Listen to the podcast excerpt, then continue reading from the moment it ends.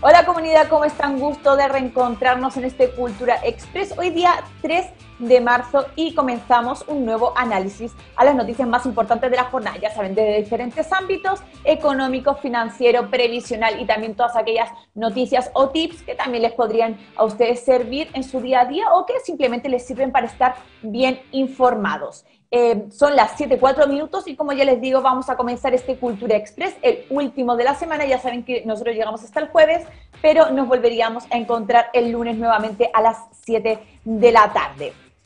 Como siempre les digo, no por ser jueves, el último día de la semana, para nosotros con el Express va a ser menos contingente esta pauta y hay muchas cosas que hay que comentar en el día de hoy. Pero como siempre, saludo a todas las personas que se están conectando a través de nuestras diferentes redes sociales. Ya saben que tenemos una amplia variedad de redes sociales donde ustedes pueden elegir dónde prefieren conectarse, ya sea por Facebook, también tienen los dos canales de YouTube, también tienen Instagram, y así que se pueden conectar desde ahí y además les invitamos a compartir esta transmisión para que llegue a muchas más personas. Ya saben que no cuesta nada, son solamente unos segunditos de su tiempo en los que ustedes hacen así clic en compartir y con eso viralizan la información. Como cada tarde, lo primero que voy a hacer es lanzarles la pregunta del día para conocer su opinión con respecto a alguna de las noticias que se dieron en la jornada de hoy.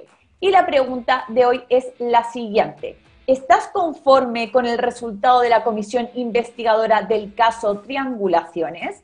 A, sí; B, no. Y ya saben que la pregunta va a salir por Facebook, también sale por los dos canales de YouTube y también sale por Twitter para que ustedes vayan contestando a esta encuesta del día y al final del programa, como siempre, daremos los resultados. También tengo que pedir perdón porque ayer nos despedimos súper rápido porque tuvimos ahí unos pequeños problemas técnicos de señal de internet. Ya saben, en esto de las tecnologías puede pasar en este mundo digital, pero se me quedaron muchos comentarios ahí en la... hay pendientes para leer, pero que sepan que nosotros como equipo los leímos todos y se agradece que como siempre participen. Y como les digo, voy a empezar con la pauta ya del día de hoy, antes que se me haga más tarde. Y tengo que empezar a hablar de, bueno, como ya saben, siempre después de un mandato, de un gobierno, o bueno, un poco antes de terminar, mejor dicho, se hacen los típicos balances, ¿verdad? Eso ha pasado con todos los gobiernos de los últimos 30 años. Bueno, pues es el caso de Sebastián Piñera, que como bien saben, dentro de una semana exactamente, el próximo viernes, es la ceremonia de cambio de mando, donde asumirá el nuevo presidente electo Gabriel Boric. Pero tenemos que analizar qué fue un poco el mandato, este segundo mandato de Sebastián Piñera ahí al frente de la moneda, sobre todo en temas un poco, vamos a decirlo, prácticos, ¿verdad? ¿Cuántos proyectos o propuestas que él había planteado durante su programa de gobierno o durante su mandato se llegaron a cumplir finalmente? Bueno, pues eso lo vamos a analizar ahora. Pero como siempre yo les digo y les cuento, intentamos analizar las informaciones desde diferentes puntos de vista porque siempre, muchas veces las historias tienen dos caras de la moneda diferentes, ¿verdad? O diferentes formas de analizar y yo se los planteo para que ustedes también valoren y opinen al respecto. Y vamos a analizar el segundo mandato de Sebastián Piñera con dos fuentes diferentes. Por un lado, las cifras dadas por la CEP3, es decir, por el gobierno, y otra por parte de la ONG Fundación Ciudadanía Inteligente, que también lanzaron un informe con respecto al rendimiento, o mejor dicho, al cumplimiento de los compromisos del programa de Sebastián Piñera. Por un lado, empecemos con el de la SEGPRES. Bueno, salió un informe dado por esta Secretaría General de la República y bueno, en su balance dicen que la administración de Sebastián Piñera cumplió el 60% de las iniciativas comprometidas. Además dicen que cumplieron este 60% de las iniciativas que habían prometido en un ambiente en el que dicen que la mayoría no contaba, mejor dicho, con mayoría parlamentaria y que además lo hicieron dentro de un contexto de gran crisis política, social, también sanitaria y económica, y dice de las crisis más acentuadas de las últimas décadas. Ahí fue lo que dice este informe. De hecho, si analizamos un poquito más, dicen que la SEGPRES de todos los proyectos bueno, en sí cuantificaron, mejor dicho, los compromisos de Sebastián Piñera y más o menos dijeron que fueron 1.302 compromisos. Y de ellos cumplió Sebastián Piñera 786. Por lo tanto, este es el porcentaje, que sería el 60%, más o menos, que es lo que analiza el Ejecutivo. Dicen que el 36% del total de estos 1.302, el 36% restante, dicen que está en proceso o implementación, y que por lo tanto el 4% restante, que queda hasta llegar al 100%, dijo que no ha tenido ningún avance. Por lo tanto, si se puede analizar, es un rendimiento más que positivo según lo evidenciado por la Secretaría General de la República. Como siempre decimos, esa es una de las fuentes. Además, también, ¿qué más dice el informe? Bueno, pues de los proyectos enviados por el Ejecutivo, que el nombre técnico son llamado mensaje. El mensaje es el proyecto de ley que es enviado por el presidente de la República, que ya saben que también tiene esa facultad de llevar a cabo proyectos de ley.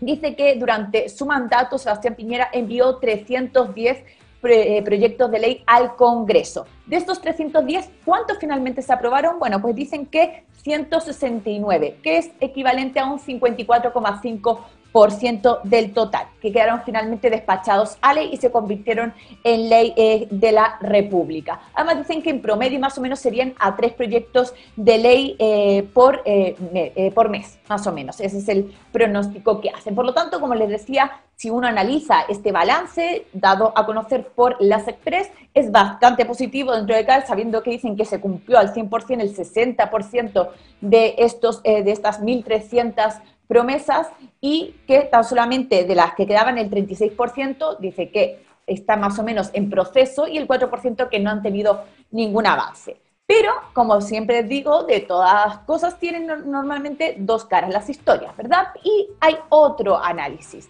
que es el que evidenció la ONG Fundación Ciudadanía Inteligente a través de su informe, que siempre hacen estos estudios, que se llama Del dicho al hecho. Y bueno, se basaron en todas las promesas que llevó a cabo Sebastián Piñera, sobre todo en su programa de gobierno, y pusieron como fecha tope el 25 de febrero, es decir, que se cerró el estudio el 25 de febrero pasado. Y bueno, ¿cuántas promesas legislativas llevó a cabo según este estudio Sebastián Piñera? Bueno, supuestamente él hizo 256 promesas legislativas. ¿Cuántas cumplió?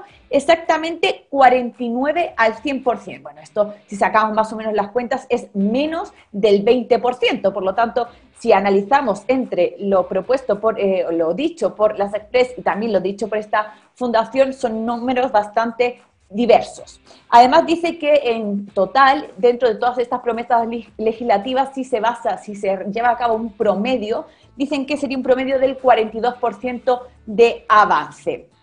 Como les comentaba, 256 promesas legislativas, tan solamente cumplió con 49, el resto, 108 promesas, dicen que tuvieron nulo avance y que por lo tanto las 99 restantes tuvieron algún tipo de grado de avance, que puede ser un 2% ya o podría ser un 50%, pero me refiero, tuvo por lo menos un grado de avance.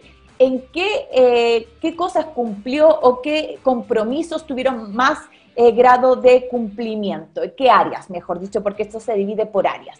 Dicen que donde más cumplió sus compromisos fue en ciencia y tecnología, que dicen que se cumplió un 93%. Bueno, también es fácil decir 93% porque tan solamente había 4 promesas, entonces lógicamente se alcanzan también estos porcentajes. Después también en cuanto a defensa, a equidad de género y también en cuanto a deporte. Dicen que son las áreas donde más cumplió sus compromisos. Y después las que menos avance o incluso nulo avance tuvieron son las áreas de obras públicas, que presentó un avance del 0%, es decir, no se avanzó nada, no se cumplió nada de lo prometido. Tampoco en transporte y telecomunicaciones, 0 avance, y en cuanto al área de democracia sería un 13%. Si uno va un poco más allá y puede ver los diferentes análisis que ha hecho esta fundación de la ONG Fundación Ciudadanía Inteligente a través de sus informes de del dicho al hecho, que lo llevan haciendo durante varios años, de hecho durante hasta más o menos desde el primer mandato de Sebastián Piñera, podemos ver también diferentes resultados. Por ejemplo, en el segundo gobierno de Michelle Bachelet dice que hizo 172 promesas Michelle Bachelet y que en promedio cumplió un 56%. Y con respecto al primer gobierno de Sebastián Piñera, dicen que más o menos él hizo 146 promesas y que cumplió en promedio el 54% de avance. Pero ojo, también hay que ser bien críticos y, como siempre les digo, yo les llamo a analizar bien los resultados y no quedarse siempre con el titular. ¿Por qué? Si bien no he analizado mucho más en profundidad todo lo que es el informe, sí me paré en un punto que creo que aquí hemos sido bastante, hemos estado ahí bastante atentos, que es con respecto a los cambios de fondo. Según el análisis que llevó a cabo esta fundación, en el área previsional y con respecto al, punto de que decía Sebastián Piñera y que prometía de levantar las restricciones al cambio de fondo de pensiones, que recordemos, y lo dijo muchas veces Gino, con respecto a lo que prometió Sebastián Piñera, que eran los llamados cambios en un clic, es decir, facilitar y hacer mucho más rápido los cambios, ¿verdad? Dice este informe que se cumplió el 70%.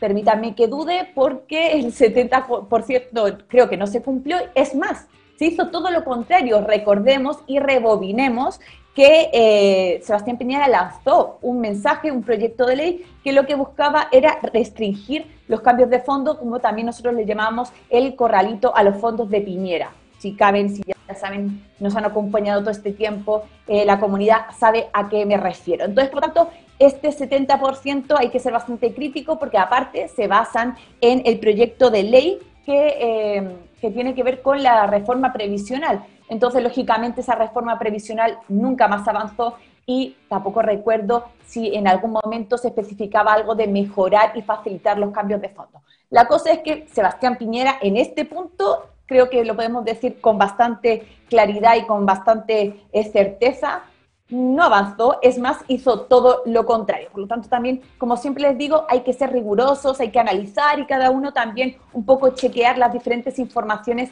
que van saliendo en los medios de comunicación. Y ya para ir también terminando y cerrando este tema de Sebastián Piñera y los balances o análisis, ya saben que también han salido muchas opiniones, encuestas, las famosas encuestas en las que dicen cuál ha sido el peor gobierno. También lo tildaron, este segundo gobierno de Sebastián Piñera, como el peor gobierno desde la vuelta, desde el retorno de la democracia, pero sí que también hay que analizar que Sebastián Piñera comenzó en 2018 su mandato con más de un 50% de aprobación y llegó a ser el presidente desde la vuelta a la democracia con peor evaluación y peor cifra y porcentaje de aprobación. Recordemos que llegó a tener una aprobación del 9%, eso fue histórico, 9% en 2020 y después de ocurrido también el estallido social. Así que váyanme comentando qué les parecen estos dos informes, con cuál se quedarían, cuál les parece, por ejemplo, que ha sido a lo mejor más acertado en sus conclusiones, ya sea el de la SEGPRES o a lo mejor el de esta ONG, este informe del dicho al hecho. Váyanme comentando y ya saben que en un ratito más leemos algunos comentarios. Y rápidamente me tengo que pasar a otro tema que ha sido también comentado durante todos estos meses en el Cultura Express, aquí en FyF Live también, y es el tema de las triangulaciones. Yo les comentaba el pasado, creo que fue martes, el martes creo que les comentaba, que se iba a, el martes o miércoles, no recuerdo, se iba a votar el informe de la comisión investigadora del caso Triangulaciones en la Cámara de Diputados. Finalmente, después de 16 meses de velada las triangulaciones, por fin se iba a votar en sala este informe final. Recordemos que esta comisión investigadora se llevó a cabo tras que fuera develado el caso Triangulaciones en noviembre del 2020, también a partir de datos del mostrador, de un reportaje que salió en 2019, y bueno, se creó, se configuró esta comisión investigadora.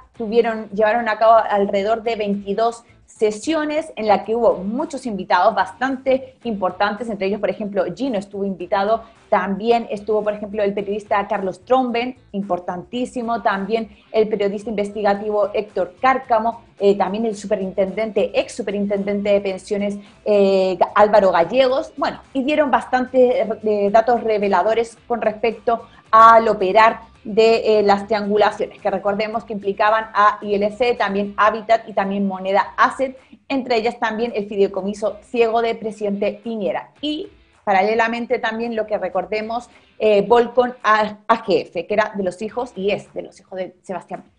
Bueno, finalmente, como les comentaba, el miércoles se tendría que haber votado, estaba puesto en tabla en el último punto y finalmente, por falta de tiempo, no se votó y es más, se tomó la decisión de que se iba solamente a leer el informe y no iba a haber discusión, no habría ese tiempo para que los diputados se pudieran inscribir y comentar al respecto.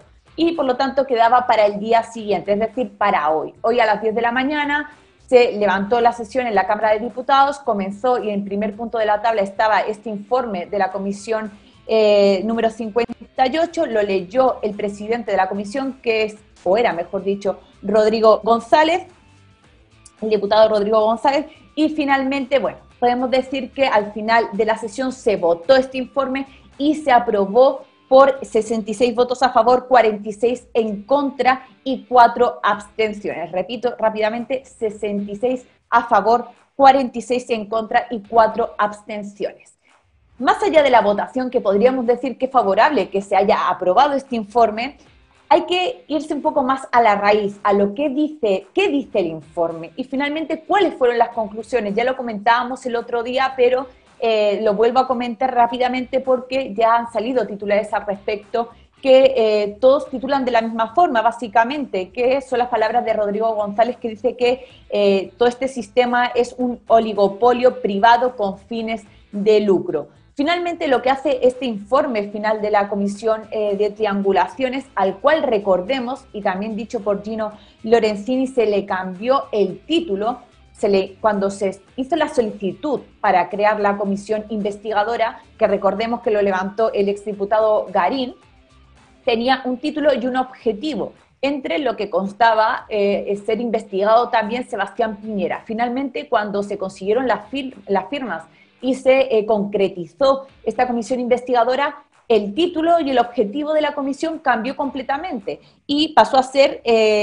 el rol o el objetivo de la comisión era fiscalizar actos y resoluciones de la Superintendencia de Pensiones, de la CMF y también del Servicio de Impuestos Internos en la fiscalización de inversiones de las AFPs. En ningún momento se nombró a Sebastián Piñera, ni a su familia, ni al fideicomiso ciego, ni a otros implicados al respecto. ¿Cuáles fueron las conclusiones? Rápidamente, pues básicamente dice que sí que existe una responsabilidad funcionaria de la Superintendencia de Pensiones y también del Servicio de Impuestos Internos, sobre todo porque este último no acudió a la comisión, sabiendo que estaba obligada a ir, no acudió, y sobre todo en el rol de la superintendencia por no llevar a cabo su rol básico, que era fiscalizar estas actuaciones. También dice que es importante la creación de una ley de conflictos de interés y que es importante dejar en efecto, y dejar sin efecto, mejor dicho, las interpretaciones de los artículos 45 y 47 bis del DL 3500, que recordemos que hablan de las inversiones directas e indirectas. Pero básicamente, si uno puede leer el informe, y les invito a que lo hagan, ahí también pido al equipo que está detrás de las cámaras si puede enviar el informe para quien guste leerlo, es público, de hecho también está en la Cámara de Diputados, es un documento de alrededor de más de 250 páginas, creo recordar, sobre las 200 y 201, 202 están por ahí más o menos las conclusiones por si quieren leerlas, pero básicamente lo que hacen es realizar una crítica a las críticas estructurales al sistema, más allá de lo que era realmente el fondo y el fin de esta comisión investigadora. Bueno, váyanme comentando, digo también qué opinan, si están de acuerdo, más allá, como les digo, de siempre responder a la encuesta que va en esta línea, ¿verdad? Para conocer su opinión, también si quieren complementar a través de los diferentes chat este tema, que es importante también conocer su opinión. Y voy a hacer una pequeña pausa, le pido a mi querida señora directora, por favor, que coloque el spot de FyF Live. Bienvenidos al canal digital de todos los chilenos. FyF Live, un espacio de conocimiento, opinión y debate constructivo. Somos un canal en donde la comunidad interactúa en vivo y en directo. Y que te cuenta lo que los medios tradicionales no te quieren contar. Porque somos una plataforma renacida de las cenizas, estamos abiertos a los libres pensadores y las nuevas ideas. Y lo mejor de todo es que el contenido llega directo a tu pantalla. cómo y cuando tú quieras. Cultura, educación, contingencia y entretención. Todo en un solo lugar. Esto es FyF Live.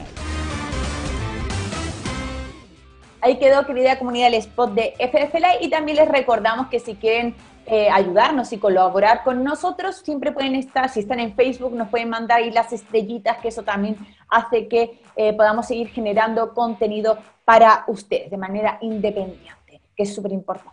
Voy a leer algunos comentarios, también aprovecho a pedirles que compartan este live para que llegue a muchas más personas, ya saben que es muy rápido, solo compartir y con eso viralizan la información. Vamos a leer comentarios de la comunidad que nos está escribiendo. Por aquí José LRZ85 dice, saludos, última fila. También Yomarex, mi querida última fila, dice, buenas tardes, última fila, somos pocos pero re buenos. Muy buenos, querido Yomarex.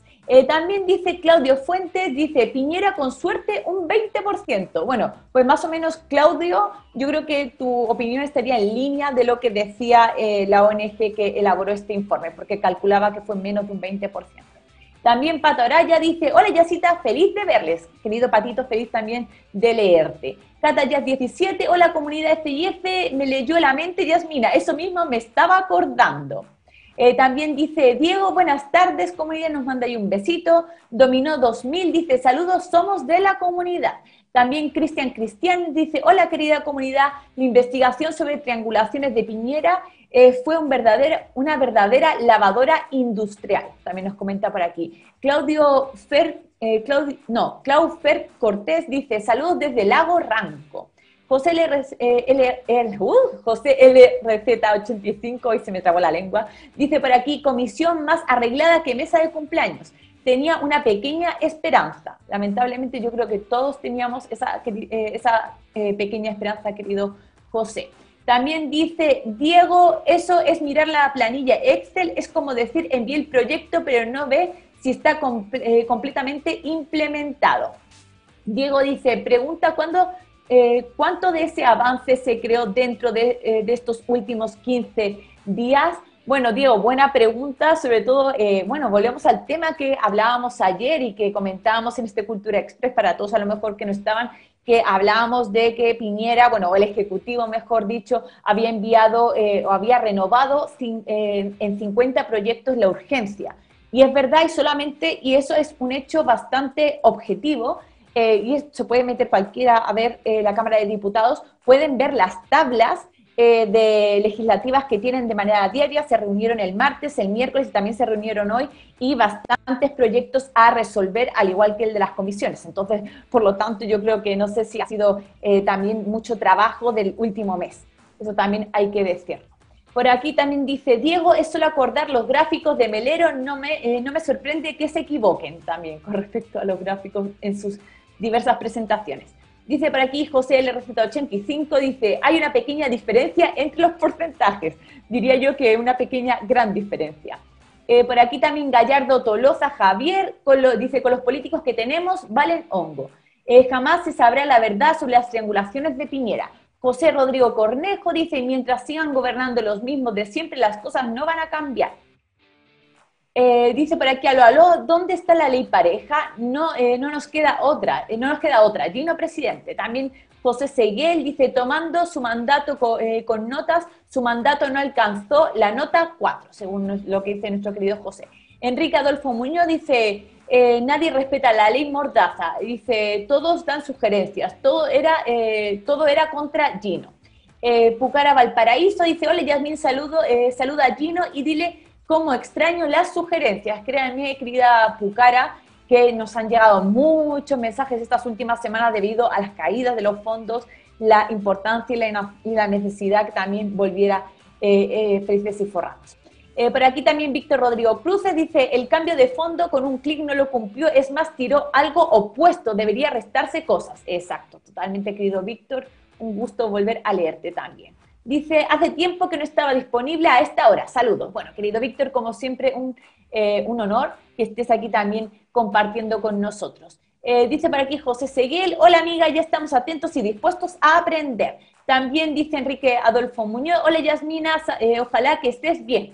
Saludos de Maipú y empecemos con la información, también nos comenta por aquí. Claudio Fuentes Araya dice, el peor presidente de la historia, hashtag. Y también dice, obvio que le creo a la ONG. También Patricia Faúndez, mi querida Pati, que dice por aquí, buenas tardes, Jazz y comunidad, un gusto de verlos nuevamente. Saludos desde Arica. Ya toda esta semana parece que nos estamos volviendo a reencontrar aquí en esta Cultura Express. También dice César Alvarado, dice, otra vez Piñera salió limpio de barro y paja. Al final en este país, por más que investigue, todo queda en nada. Pato Araya dice, esperemos que la nueva Constitución vea la luz y nos permita ir detrás de estos estafadores. También por aquí Gabriela Fernández, hola, qué bueno de vuelta de vacaciones. También Diego dice, era de esperar ese actuar de los políticos al salvar a Piñera, se salvan ellos también, por eso dan ganas de eliminar el Senado. También dice por aquí Claudio Fuentes, al final son casi todos corruptos. También nos comenta por aquí los diferentes miembros de la comunidad que están conectados en el día de hoy. Y bueno, me voy a pasar a otro tema, porque ya saben que hay que mirar la contingencia nacional desde diferentes ámbitos, y les voy a hablar ahora de deudas, endeudamiento. Ayer también estuvimos conversando sobre educación financiera, que se había llevado a cabo este proyecto de resolución que fue enviado por un grupo de diputados de Renovación Nacional, recuerdo, y que le solicitaba al presidente de la República crear o incluir, mejor dicho, mediante el Ministerio de Educación y también con ayuda del Banco Estado, recuerdo, solicitar que se incorporara, educación financiera y también economía doméstica en las mallas tanto de educación media y también de educación básica. Hablábamos también que lo que buscaba era evitar un poco el endeudamiento, si bien no busca acabarlo porque saben que es complicado, sí generar estas herramientas en la población. Y bueno, también tenemos que seguir hablando un poco de endeudamiento y de deuda, ¿verdad? Lamentablemente marzo es un mes bastante largo para muchos, ¿verdad? Y con muchos gastos por los diferentes compromisos de pago que hay que tener, ¿verdad? La cosa es que tenemos que hablar de un nuevo proyecto de ley que se ingresó. De hecho, fue ingresado el pasado diciembre del año del 2021 y fue ingresado por el gobierno, por el Ejecutivo, es decir, mediante mensaje presidencial. ¿Y qué dice este proyecto de ley? Bueno, pues busca crear el registro de deuda consolidada. ¿Qué es el registro de deuda consolidada? Bueno, pues es básicamente generar una base de datos universal en el que todas las instituciones financieras que ofrezcan algún tipo de crédito bancario o que no tienen por qué ser exclusivamente bancos, sino cualquier tipo de institución que ofrezca este tipo de servicios, tendrían que reportar las diferentes operaciones y obligaciones de crédito de los clientes, ya sea tanto las personas que se encuentran morosas como también las personas que se encuentran al día. Por lo tanto, buscan crear este registro universal, esta base de datos universal. Algo especie como de DICOM, pero también se incluirían las personas que están al día y que tienen, entre comillas, un buen comportamiento financiero.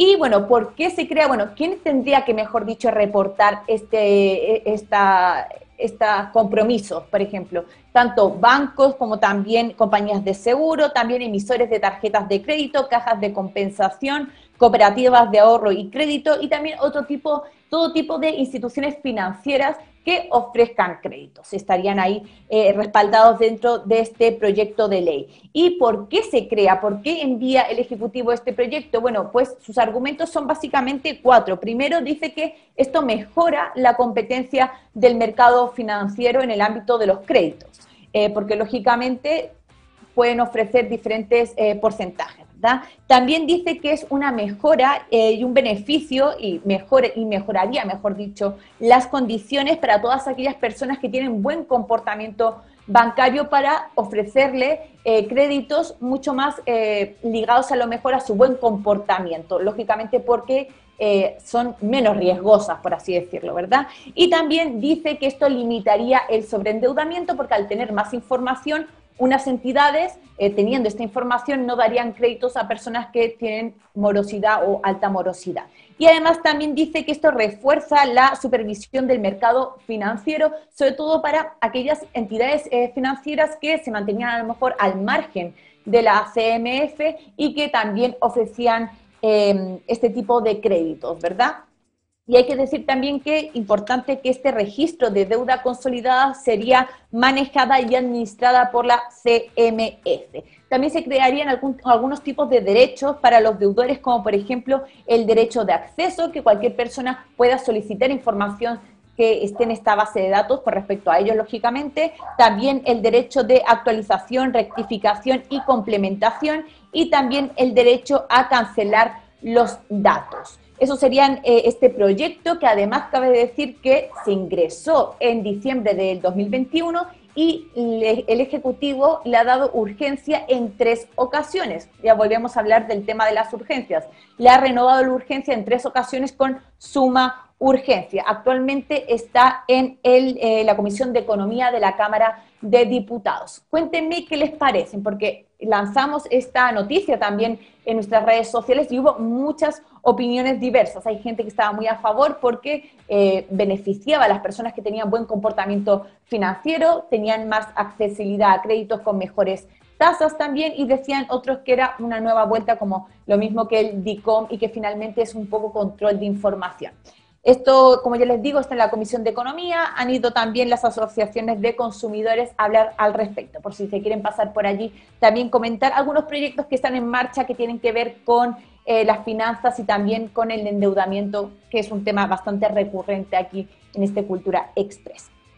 Y antes de leer algunos comentarios, también tengo que ir cerrando, pero es importante que también les dé este dato para que a lo mejor todos aquellos que no lo saben, creo que es una información valiosa. La semana pasada la Cámara de Diputados aprobó la prórroga a la vigencia de los carnés de manejar, de las licencias de conducir. Es importante porque ya se venía hablando y se venía comentando este proyecto, sobre todo debido a la sobrecarga que hay en muchas municipalidades, que debido a los aforos y también debido a que son muchas personas que tienen la licencia vencida, no la han podido renovar y lógicamente la tienen, no está operativa. Por lo tanto, como ya les digo, la semana pasada se aprobó esta prórroga a la vigencia de las licencias de manejar. Por lo tanto, todas aquellas personas que tienen la licencia vencida en 2020, 2021 y 2022, la licencia de manejar tendrá vigencia hasta 2023, hasta el mismo día y mes en el que ponía que se les caducaba, que se les vencía. Es decir, por ejemplo, un ejemplo, decía que se les vencía el 1 de abril del 2021, bueno, pues les durará hasta el 1 de abril del 2023. Ojo ahí al dato para que aquellos que a lo mejor tengan la licencia vencida también piensen que tienen estos meses para hacer el trámite, que lo hagan con calma, pero que renueven su licencia de manejar. Y para ir cerrando también este tema, como digo, antes de leer los comentarios, también recordarles que la ENAP dio ayer la información de la actualización de los precios de las bencinas, y esta semana vuelven a subir todas las bencinas. Y de hecho les voy a decir que yo no veía este valor, este alza, desde hace muchísimo tiempo. De hecho no lo había visto todavía en los últimos años, que es que todas las bencinas vuelven a subir 6,7 pesos, tanto la de 93, 97, diésel, y también el gas licuado para uso vehicular. Siempre veíamos que ya estamos acostumbrados lógicamente a las alzas, pero veníamos alzas de 6,5 y yo nunca había visto este alza de 6,7. Y también para que vayan lamentablemente preparando los bolsillos, porque lo que está claro es que la bencina no va a bajar, y se prevén, como decía el otro día el ministro Felipe Cerda, que hasta en 40 semanas puedan subir las bencinas 250 pesos. Y ya sabemos que en muchos sitios del país está por encima de los 1.100. Voy a leer algunos comentarios también que han llegado para ir cerrando este Cultura Express. Dice por aquí Jorge Sepúlveda, dice, digo se le pueda juzgar, que existan jueces capaces de juzgarlo por todas sus fechorías. Si tú te robas una gallina, te dan las penas del infierno. Y a él, que ha sido capaz de robarse un país entero, bueno, no le pasa nada, dice por aquí Jorge. También Yomarex 2.0 dice, DICOM de crédito. Exacto, básicamente has hecho un resumen maravilloso, querido Yomarex. También dice por aquí Diego, dice, deberían liberar el secreto bancario para poder ver la suciedad de la corrupción. También, Diego, gracias por recordármelo. Hablaremos la próxima semana, si les parece, sobre este tema, porque hay un proyecto que está avanzando, que también obliga a los bancos a dar información al Servicio de Impuestos Internos cuando hay movimientos de dinero de, no recuerdo el monto, no sé si eran 40 millones aproximadamente, pero si les parece hablamos de eso la próxima semana. También dice por aquí Vivian Valenzuela, yo perdí 14 millones y esperé sin jubilarme para subir mis fondos y otra vez perdimos. Lamentable lo que está pasando con los fondos. También dice, aló, aló, impresentable las pérdidas de los fondos versus las ganancias de las AFPs. ¿Qué le estamos dejando a nuestros hijos? También Otilia Isabel Carrasco dice, salud desde San Pedro de la Paz. También por aquí algún mensaje más. No, esos son todos los mensajes, querida comunidad, que han ido llegando. Y bueno, me tengo que ir despidiendo. Pero antes, invitarlos como siempre a suscribirse a nuestro canal de YouTube. Ya saben que es muy fácil, van ahí, dan al recuadrito rojo y después activan las notificaciones con la campanita. También nos pueden escuchar, les recuerdo, por Spotify. Síganos por ahí para que puedan escuchar todos nuestros programas. Saludo rápidamente también a Radio Isla FM 95.9 del dial desde Pichilemu para toda la provincia de Cardenal Caro, para todos los radioyentes y también en especial para Miguel Ángel que está ahí en los controles de la radio. Y me despido, pero los tengo que dejar invitados porque ya llega la tercera temporada de Escuela de Pensiones. Ahí mi querido profe Dávila está esperando a que comencemos esta tercera temporada con mucha información y sobre todo contestando muchas preguntas que han llegado de la comunidad con respecto al sistema previsional. Así que los dejo invitados porque a las 8 llega Escuela de Pensiones. Y yo me despido, nos vemos los resultados de la encuesta. Se me iba a olvidar, perdón. Los resultados de la encuesta. Y por aquí dice, la pregunta era, ya saben, ¿estás conforme con el resultado de la comisión investigadora del caso Triangulaciones? En Twitter, el 91,1% dijo que no. En YouTube de FyF Live es el 94% que dijo que no. En YouTube de Felices y Forrados Live el 95% que dijo que no. Y en Facebook el 96% que dijo que no. Bueno, más allá de lo que podamos decir nosotros, la comunidad ha hablado, ustedes que han sido espectadores de todo el proceso durante estos 16 meses y es importante su opinión al respecto. Y ahora sí que sí, me despido, nos vemos el lunes a las 7 de nuestro Cultura Express. Les mando muchos besos.